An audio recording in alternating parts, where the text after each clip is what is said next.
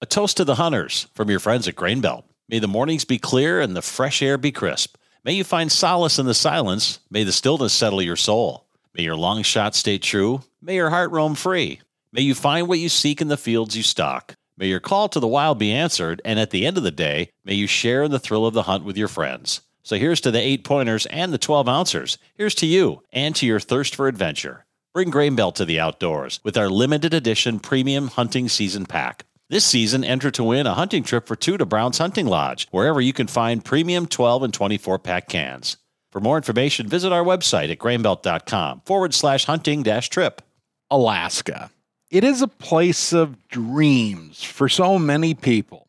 Vast wilderness, rivers, and ocean currents, the fishing unparalleled, the wildlife, and wild amounts of open space. It is a it is a place so many of us have always dreamed of visiting. Well, today we're going to live Alaska vicariously through a guy by the name of Mark Lewke, an outdoorsman and a coworker of mine who just returned from the trip of a lifetime. Get ready to explore Alaska.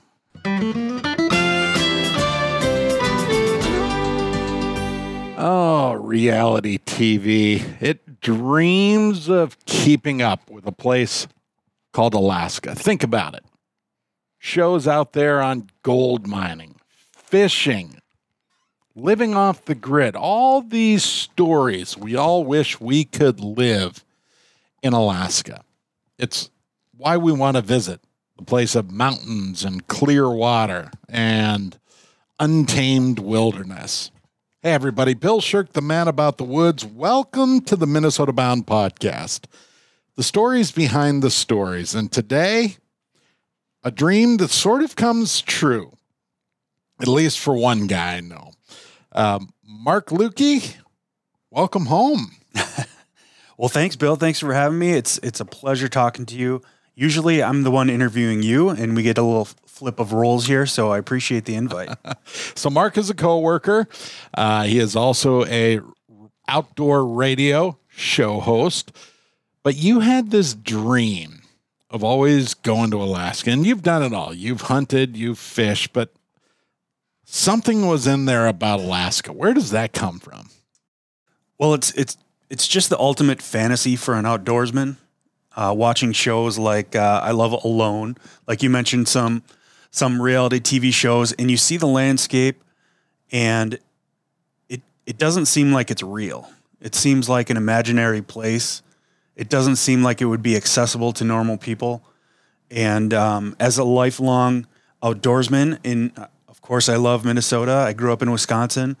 Uh, I've experienced just about all this area has to offer. Yep. And an opportunity came to go to Alaska, and I'm very happy that I did it. so, uh, you went what to sightsee or to fish? It was a fishing heavy, so it was it was an abbreviated trip. I wish it wasn't, but um, as you know, our our schedules fill up quickly. I had two other great trips this summer, so I was kind of out of uh, time off. So it was a fly in one day, three awesome days of fishing, fly out the next day. So it was it was fishing intense, but it's actually I see this as a benefit. It was a 2-hour boat ride to our fishing spot, in and out every day. All right, let's back up first though. Mm-hmm. You start thinking about Alaska. How in the world do you even start planning something like that? Well, luckily, uh, the best thing to ever do when when experiencing something new is draw from someone who's done it and knows what they're doing. So my cousin Kevin, a great guy, an outdoorsman as well, he's been taking this trip every other year about, with some exceptions, with his family and friends for probably 10 to 15 years. So he has experience and he just said, Hey, you know what? I know you love the outdoors. I know you've thought of Alaska. Why don't you come with us this year? So he invited uh, myself and my dad who's 81 wow. and, and he's been to Alaska on like kind of your typical cruise kind of trip, but he's never like fished it or experienced real um, nature outside of the the kind of standard cruise mm-hmm. line package. Yep. So luckily my dad said yes and and we booked our trip. So there was Um, a great resort. We already knew where we are going. We kind of knew what to expect. I had a lot of questions because it is completely new to me. And uh, luckily, my cousin Kevin was a great guide along the way. It's a little bit like trying to figure out a trip to Europe, uh-huh. right? It is so infinite. And you said, you know, you had a small window of time to get there and get home. It never feels big enough. Like, where are No. you going to go? What are you going to see? What are you going to try to squeeze in? That's Right. the challenge. It was a great teaser. I, I would have loved to have some more time on either end of this trip to really explore it. Uh, we tried doing some side trips. We walked through the town, which is awesome. Um, we we had a hot tip to go see a fish hatchery, and so we took a cab 30 miles out of town or whatever. It was it was a long trip. Got there, got dropped off, walked up to the door. It was closed. no one told us. There's nobody there to There tell you. nobody there to tell you. I, I don't know if it was a COVID thing or whatever, but it was certainly closed. So my dad and I uh, looked at some, you know, fish through a fence, and then we called a taxi back home. All right, let's back up. I want to go right to the start of this trip. So you get packed up. You're flying from where to where? Minneapolis. we went uh, Minneapolis to Seattle, and then Seattle to afternoon flight or morning flight. It was a morning flight, so uh, the the flights were set up really well. Luckily, we booked them before prices went bonkers. But we um, booked it uh, like a year in advance. It was a great, easy flight. Minneapolis, Seattle, Seattle, Ketchikan. They have an airport in Ketchikan, but it's on an island.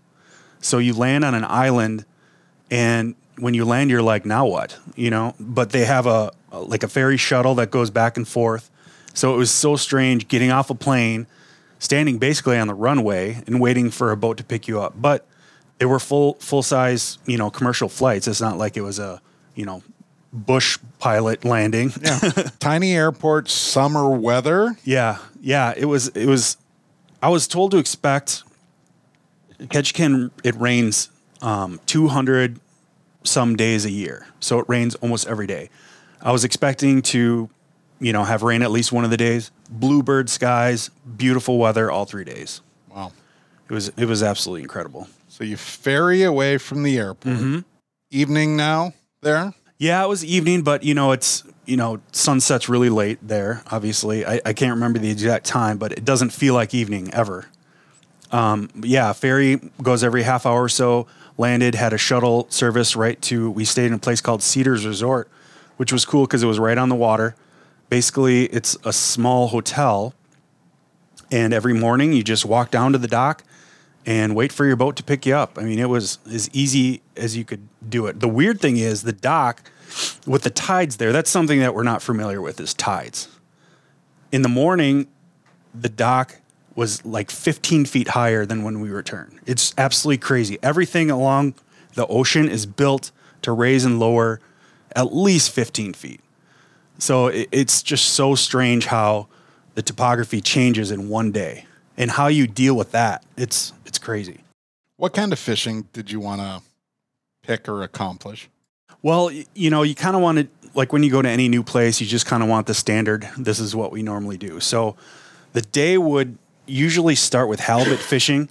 Uh, each fisher person is allowed two halibut a day, and um, delicious tasting. The best fish I've had in Alaska. Probably the best fish I've ever tasted in my life.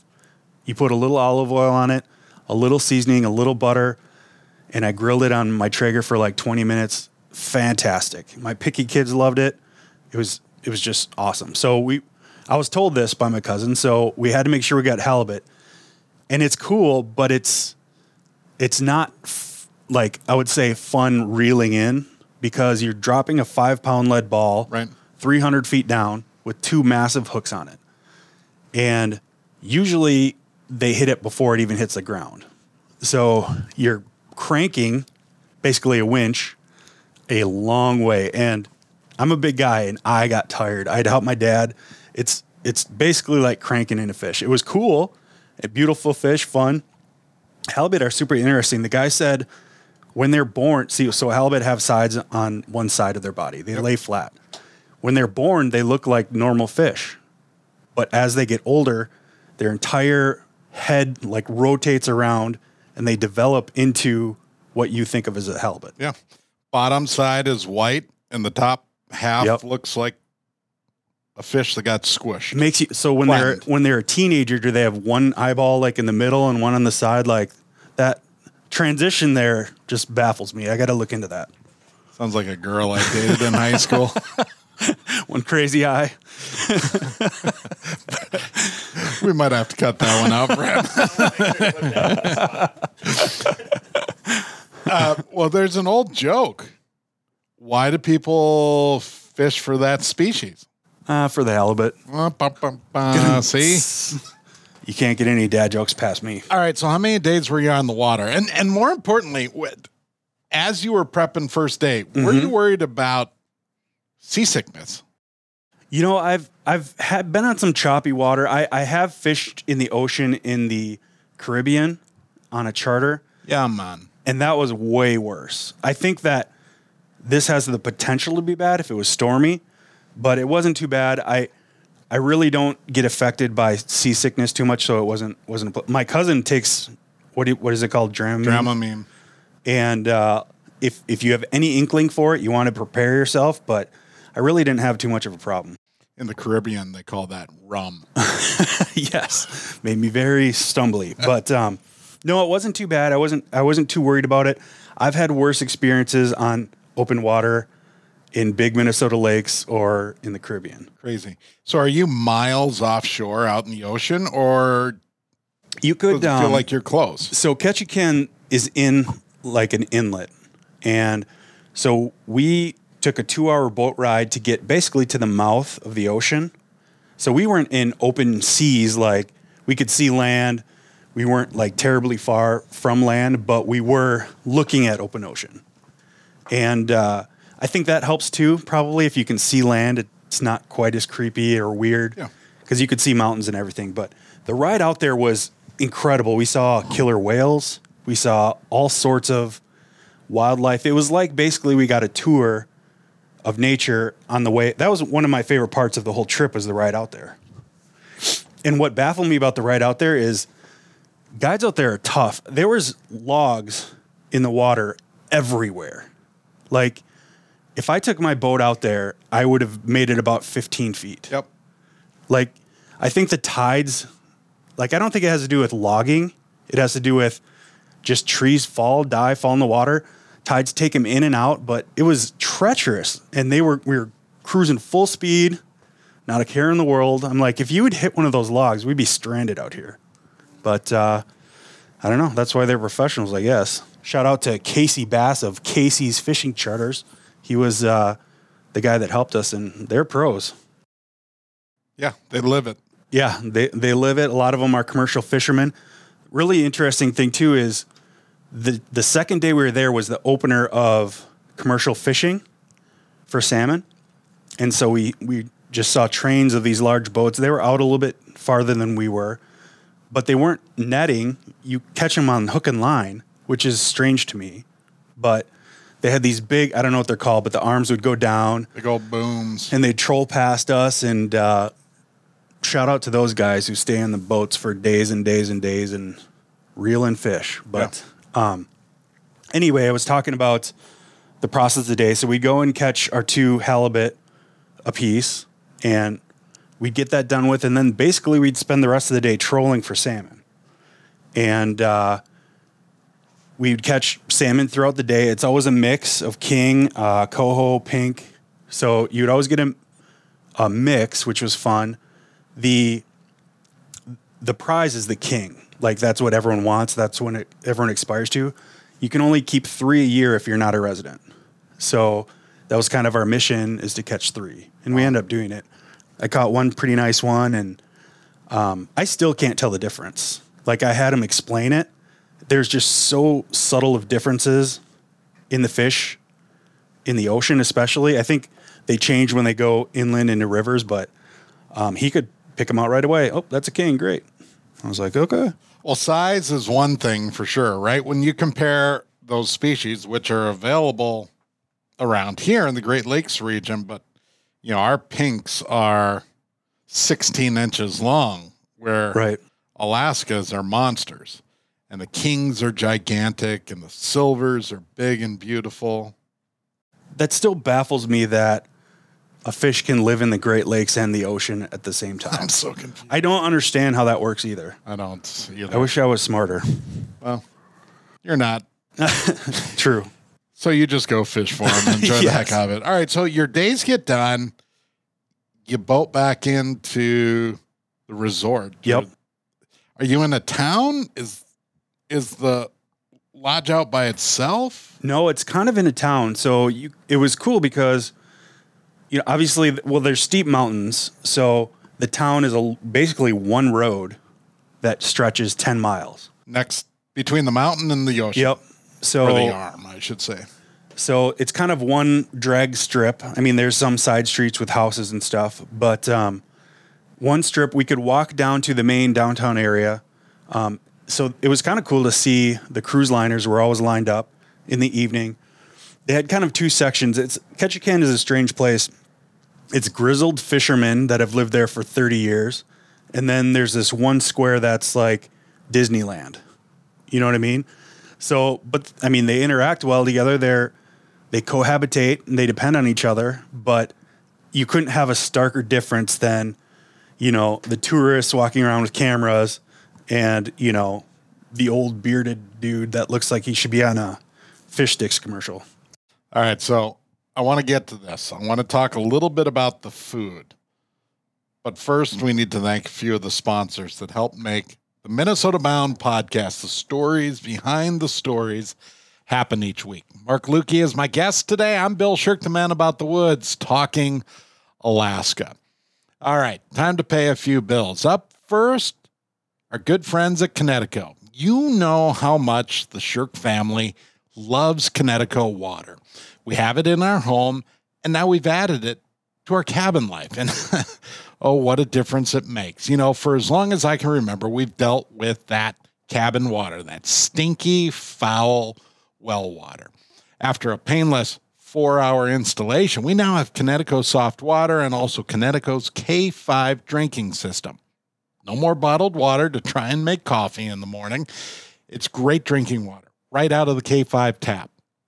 Our laundry no longer smells funny, and Kinetico water cleaned up both our showers and the kitchen dishes.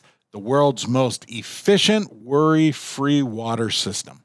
Visit Kinetico.com to find a dealer near you and join the Kinetico family. Also, we'd like to thank the Minnesota Propane Association. Did you know that a propane gas furnace lifespan averages 20 years while electric heat pumps only last about 14 years? And propane furnaces work in all temperatures while delivering warm and consistent heat in your home. Why buy two heating systems when propane furnace can do it all? Lasts longer, works better, and costs less. These things and more are being done today with propane, the right energy right now. And a shout out to Hewitt Docks. Hewitt Docks, Lifts, and Pontoon Legs began in a small south central Minnesota town with a mission to make dock install and removal easier by inventing the Roll-A-Dock. Well, now the company has evolved to provide everything you might need to improve your lake time. In addition to the classic Roll-A-Dock or the new Ultra Dock system, Hewitt offers all terrain staircases, gangways, canopies, and lifts, along with any accessory you might need. Celebrate 50 years of business with us. Go to HewittRad.com to enter for a chance to win a free dock and monthly prizes. Hewitt Docks, lifts, and pontoon legs. Work hard, play harder. You deserve a Hewitt. All right. Mark Lewke and I are talking Alaska. Mark's just back from a trip there with his family. You fish by day outside of Ketchikan. You come back, what, afternoon, evenings? Are you spent? Do you hit the town? What do you do? Well, it, it kind of depends on the day. That first day, we're pretty spent, but the great thing about where we were at Cedars Lodge is they had a nice dock that uh, you pull into, and right next to that, there's a shack where they clean all your fish for you. Everyone comes in from the day.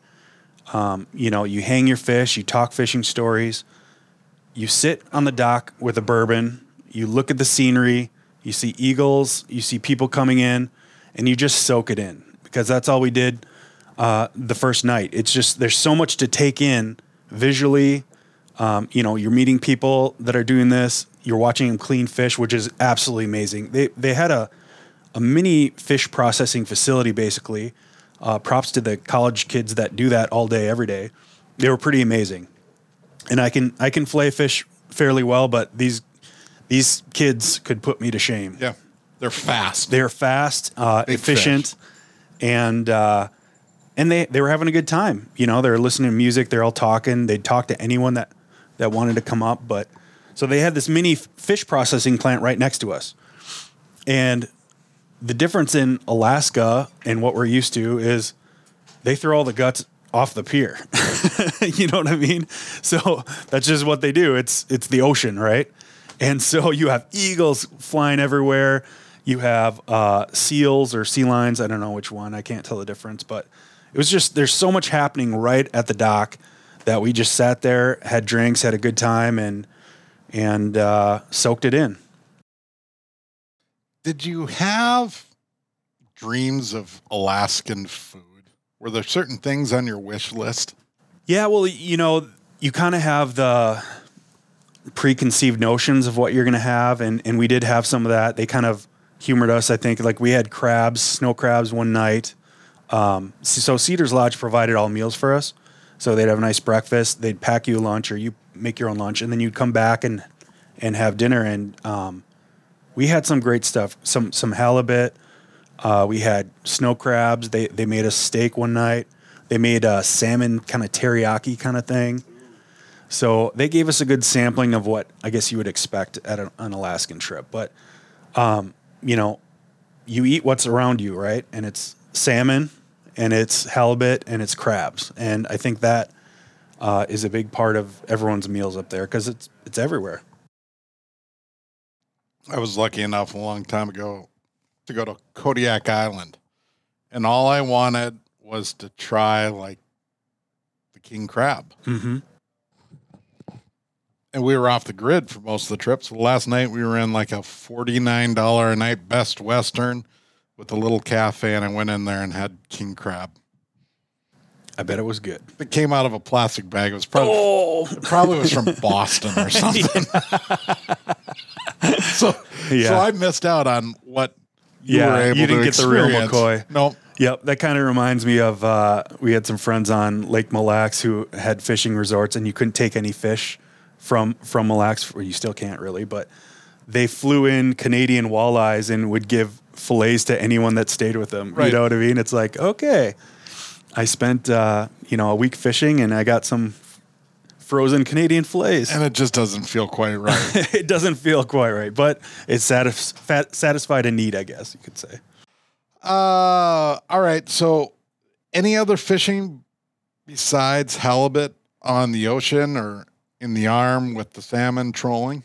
Um, yeah. So the most fun I had fishing was when we would kind of go up on a reef and fish for um, black rock bass, right? So it's it's there's a million names for it. Some people just call them black bass. Some people call them black cod. They're they're a member of the cod family, I think, but they call them rock bass. Anyway, it's it's amazing how aggressive ocean fish are when you're used to jigging for walleyes and hoping for a nibble.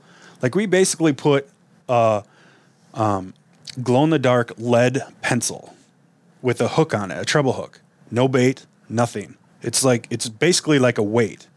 And you throw it out there and it's like a piranha fest. It's they were coming up 50 feet off the bottom and you could see them swarming.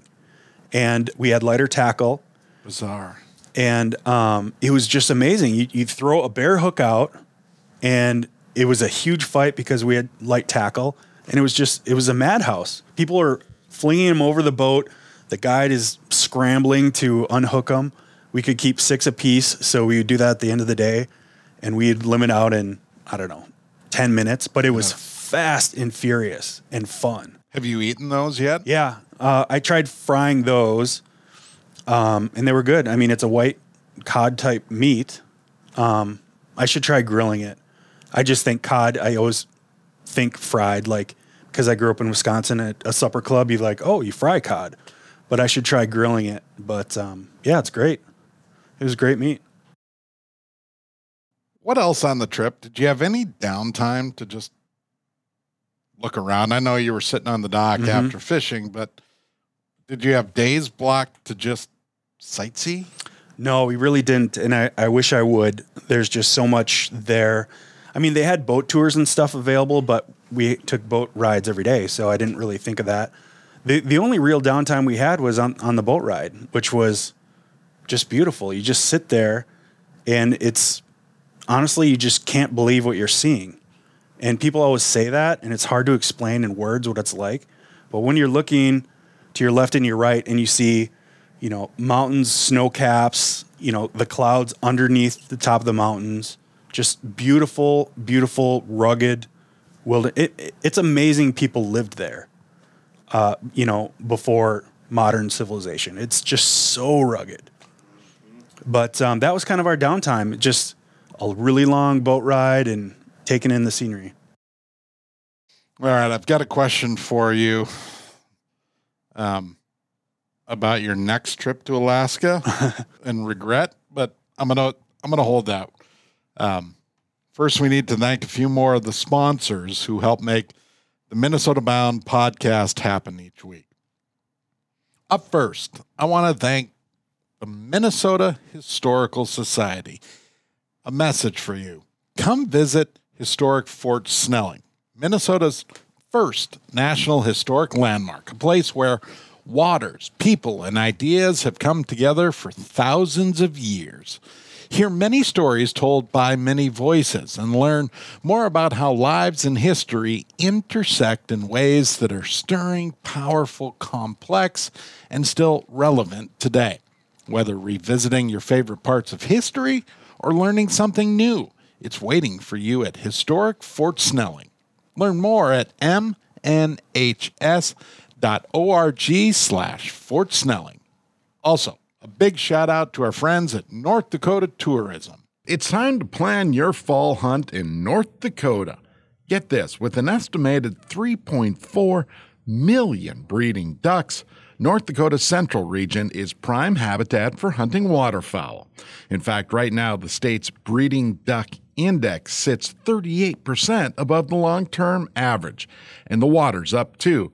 The spring water index is up 616% over 2021. That's a good thing. Now, when you consider that North Dakota has approximately 700,000 acres of private land open to public walk in hunting, guess what? You've got an outdoor oasis. For the latest information about public hunting lands and private land open to sportsmen and women, visit North Dakota Game and Fish Department. Bag your limit this fall in North Dakota. Visit legendarynd.com. We'd also like to thank our friends at Star Bank.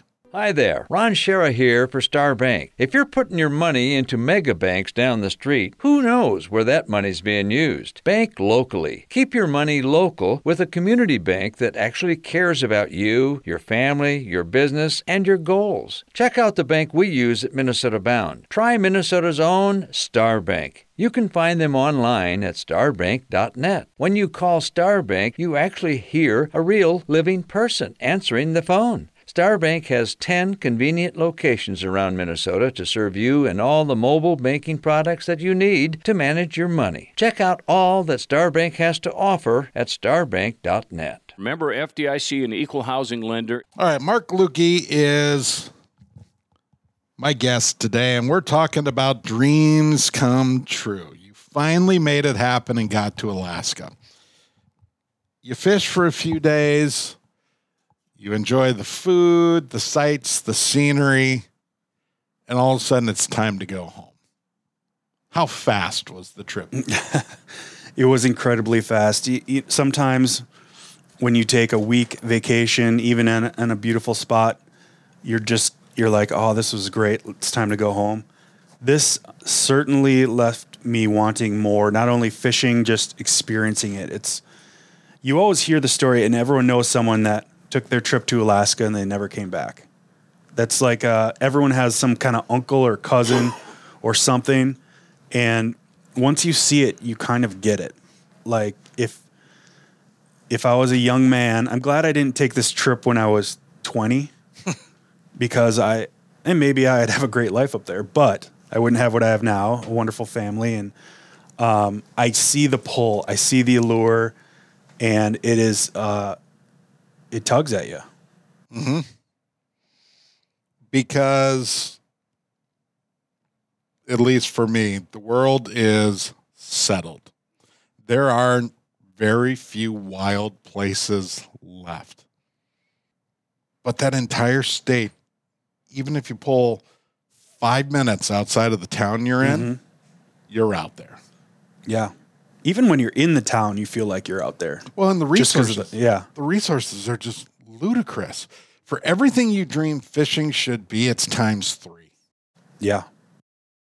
I can't believe the Russians sold us sold it to us for that cheap. uh, Suckers. Uh, so I was going to ask you if you'd go back. The answer is yes. You said, would you go back to the same place, or you want to go some see some other part of the state? That's a tough one. It's like when you have a wonderful experience, you want to share that with other people, right? So I would love to take my son to that same place because I know what to expect. Now, overall, Alaska is so big and so diverse, and even the state itself is so huge. We are in a small, tiny town on the absolute bottom Right. of Alaska. So we didn't, you know, if if you know, if if Alaska is a hand and you have a tiny pinky jetting down, that's where we were. We were on the coast. There's so much more wild to explore, and I'd certainly love to do that. Now, what I would I would love my son to experience this fishing, and this would be an ideal situation. So I would say yes. I would likely go to the exact same place and do the exact same thing Good for you. So you have- unless someone has a suggestion. You know what I mean? It's like this.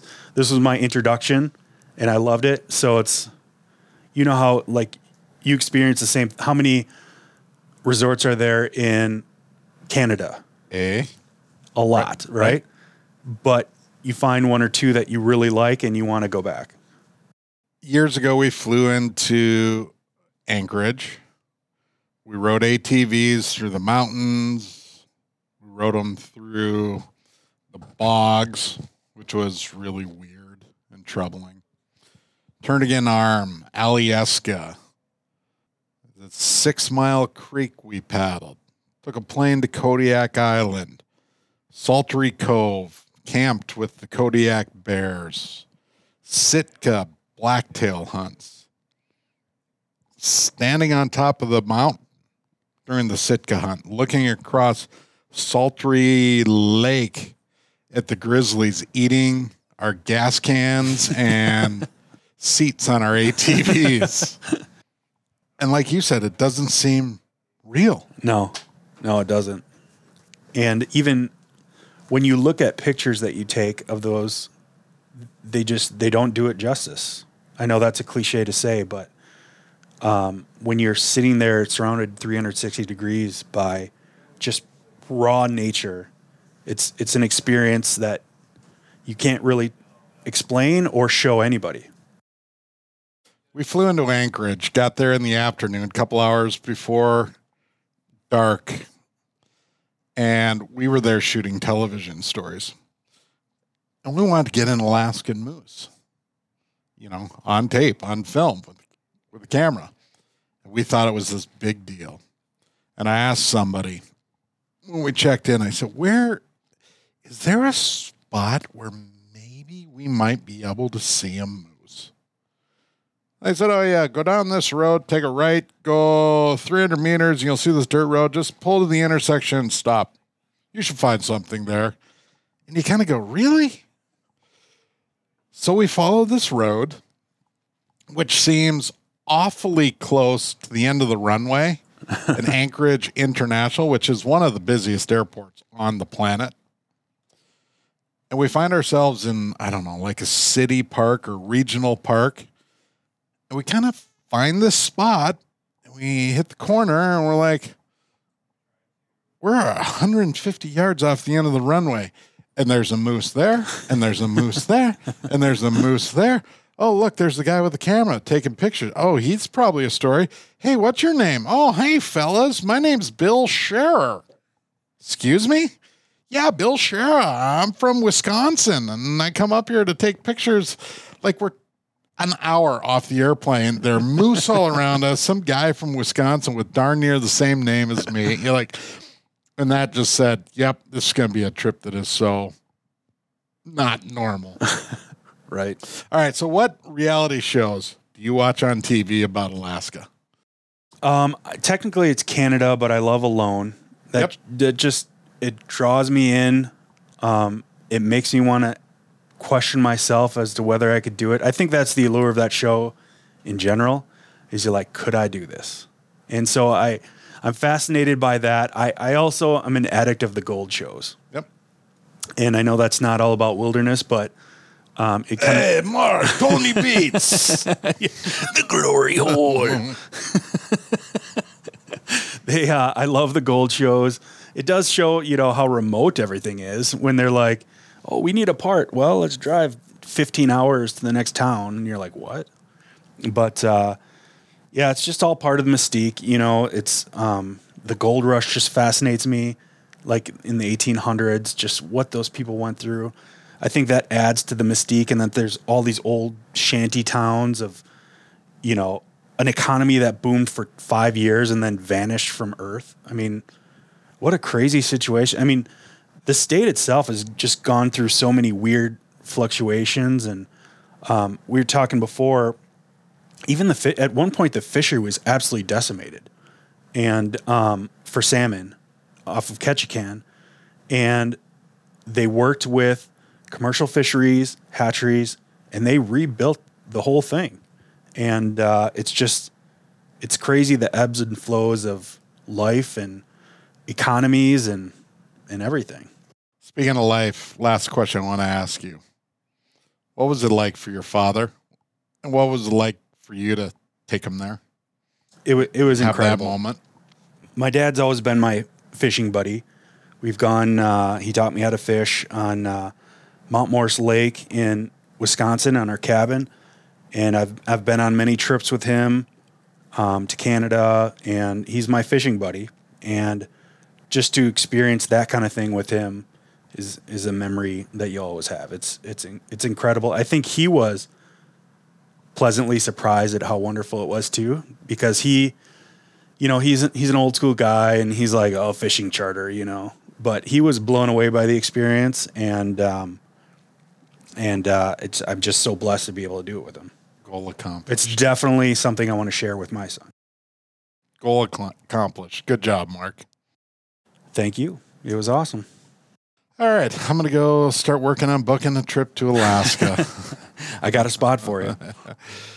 uh, so, if somebody wants to plan something, what's your best piece of advice? How do you get started? Go on recommendations.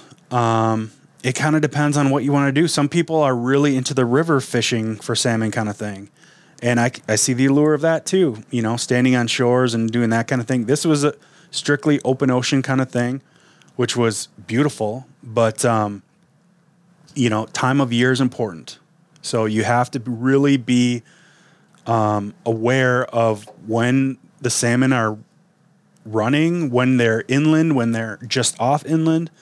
So don't get fooled by good pricing. Make sure it's the right time of year and make sure it's the right place. Yeah, if you go to Google and type in Alaskan fishing calendar, it pops up and it shows the months Oh, and the species and the runs, and that's how you base your trip. Mm-hmm. No exception. Yep. And then you got to know what you want to do. Do you want to be taken care of? Do you want to fly in your own gear and take a stab at it and rent a boat, or do you want do you want to step on a boat, have waters, reel in fish, and then go have cocktails? I mean, it's whatever experience you want. Um, I I like both. I like trying my own thing, but I recommend getting a guide for anyone that goes to a new lake, even if you're going to a lake in northern Minnesota you know, if it wasn't for you, Bill, I wouldn't have caught a fish on Cass Lake. So it's talk to someone who knows what they're doing or go with someone that knows what they're doing and, and go from there. Love it. Well, there you go. Thanks, Mark, for the story on Alaska. That's the Minnesota Bound podcast, the stories behind the stories. Hey, I want to thank all the sponsors that help make the Minnesota Bound podcast happen each week. Of course, we are presented by Kinetico Water Treatment Systems. We'd also like to thank the Minnesota Historical Society, the Minnesota Propane Association. A big thank you to Grain Belt Premium, Star Bank, Hewitt Docks, and North Dakota Tourism.